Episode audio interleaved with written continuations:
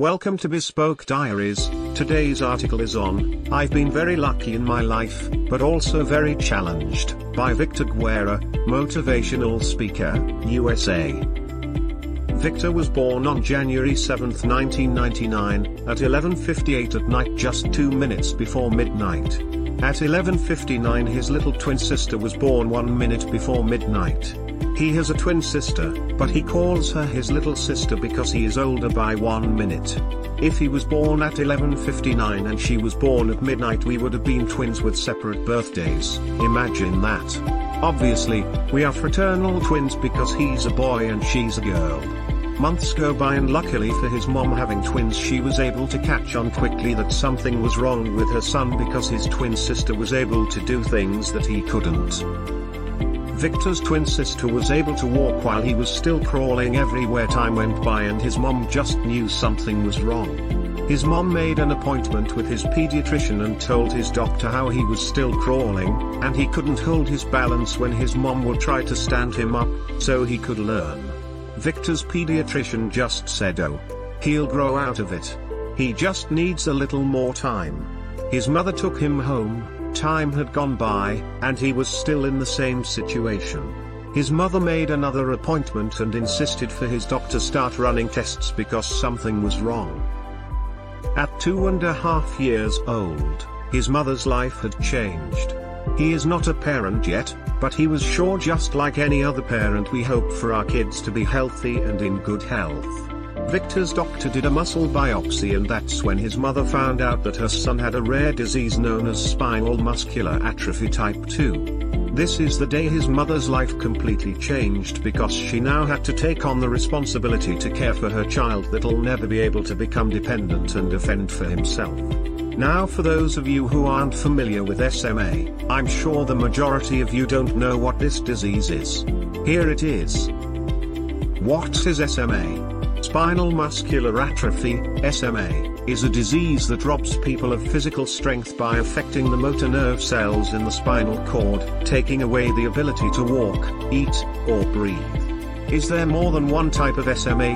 When SMA symptoms are present at birth or by the age of 6 months, the disease is called SMA type 1, also called infantile onset or Werdnig-Hoffmann disease. Babies typically have generalized muscle weakness, a weak cry, and breathing distress. They often have difficulty swallowing and sucking and don't reach the developmental milestone of being able to sit up unassisted. These babies have an increased risk of aspiration and failure to thrive. When SMA has its onset between the ages of 3 and 15 months and before the child can stand or walk independently, it is called SMA type 2, intermediate SMA or Dubowitz disease. Muscle weakness is predominantly proximal, close to the center of the body, and involves the lower limbs more than the upper limbs. Usually, the face and the eye muscles are unaffected. Late onset SMA, also known as SMA types 3 and 4, mild SMA, adult onset SMA and Kugelberg-Welander disease, results in variable levels of weakness. SMA type 3 symptoms usually appear between the ages of 18 months and adulthood. Affected individuals achieve independent mobility. However, proximal weakness in these patients might cause falls and difficulty with climbing stairs, over time, many lose their ability to stand and walk so instead use a wheelchair to move around. Most of these patients develop foot deformities, scoliosis, and respiratory muscle weakness. SMA type 4 is late onset and the age of onset is not defined but is usually after age 30. Type 4 is a mild form of SMA and therefore lifespan remains normal. Patients are able to achieve motor milestones and maintain their mobility throughout life. He and his twin sister attended preschool together and he never really felt different from the other kids. While the kids were taking their naps he would go and play with the toys entertaining himself for those 30 minutes to an hour. He went to an ordinary school where he was their only disabled student, so it was all a teaching and learning experience for everyone. He remembers his mom teaching this woman at the school how to take him to the restroom. He can't remember if she was a teacher or what exactly was her position and title at the school, but her name was Mrs. Reyes. At first, it was uncomfortable and awkward, but Mrs. Reyes had a disabled son herself, so she was familiar with how to take care of someone who lived with a disability.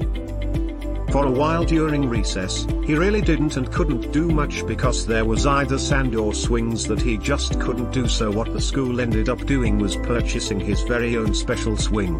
The man was it fun. He and his twin sister graduated from preschool putting and wearing our cap and gown. His was blue for boys and hers was red for girls. We took pictures and were granted to move up going into kindergarten, ha ha. It was in the middle of his third grade year that we got the call he had gotten approved to transfer schools. He was attending Orange Center Elementary School and was able to transfer to Story Elementary School where they had kids who also were in wheelchairs and had other disabilities making him feel not left out anymore. Victor was really nervous because it would mean he and his twin sister would have to separate from going to different schools, so his mom told him, Son, if you really want to go, I'll buy you a cell phone for you to call me if you need anything. To make himself feel more comfortable and at ease during the transfer.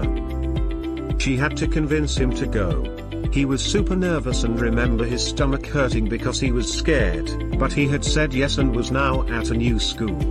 The teachers showed him around and he felt so much more comfortable because this school was familiar with how to help us and what we need help with. Their accommodations were amazing, and he loved it.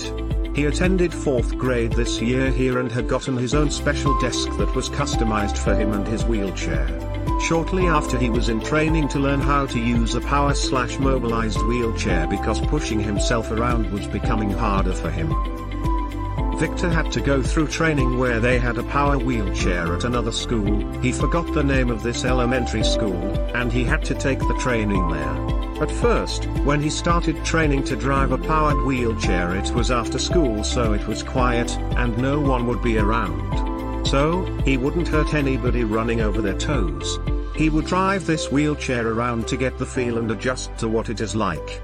He remembers the first time he drove himself onto the grass in the back of the school and it felt amazing.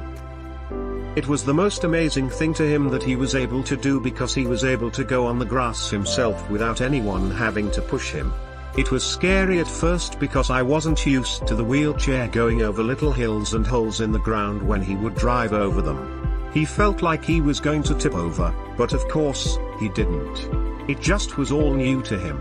A few weeks go by and after his driving this powered wheelchair his physical therapist Amy then tells him, are you ready to drive around with students being around? He was scared because he didn't want to hurt anybody. The bell rings. And it was like we just poked into a hornet's nest because so many people came from every direction coming out of their classrooms. Victor broke down crying fearing he would run someone over. Victor's mom cleaned up his face because he was full of tears and had a runny nose from crying. He started driving down the halls ridiculously slow and fast. Now it was time for him to get measured so he can get his very own powered wheelchair accustomed to him. It took about six months or so with the process of his insurance having to approve it and then having it made.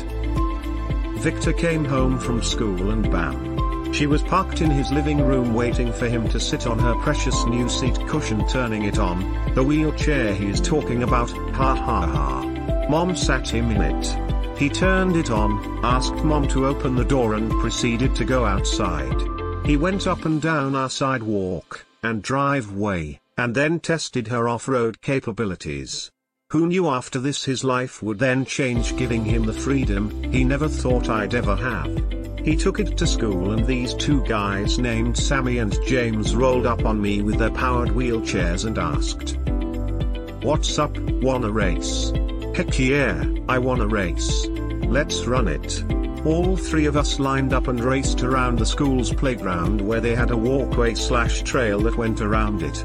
Having a powered wheelchair gave him a lot more freedom and lifted some of his life's limitations. Victor's cousin Danny had just graduated high school and we became pretty close.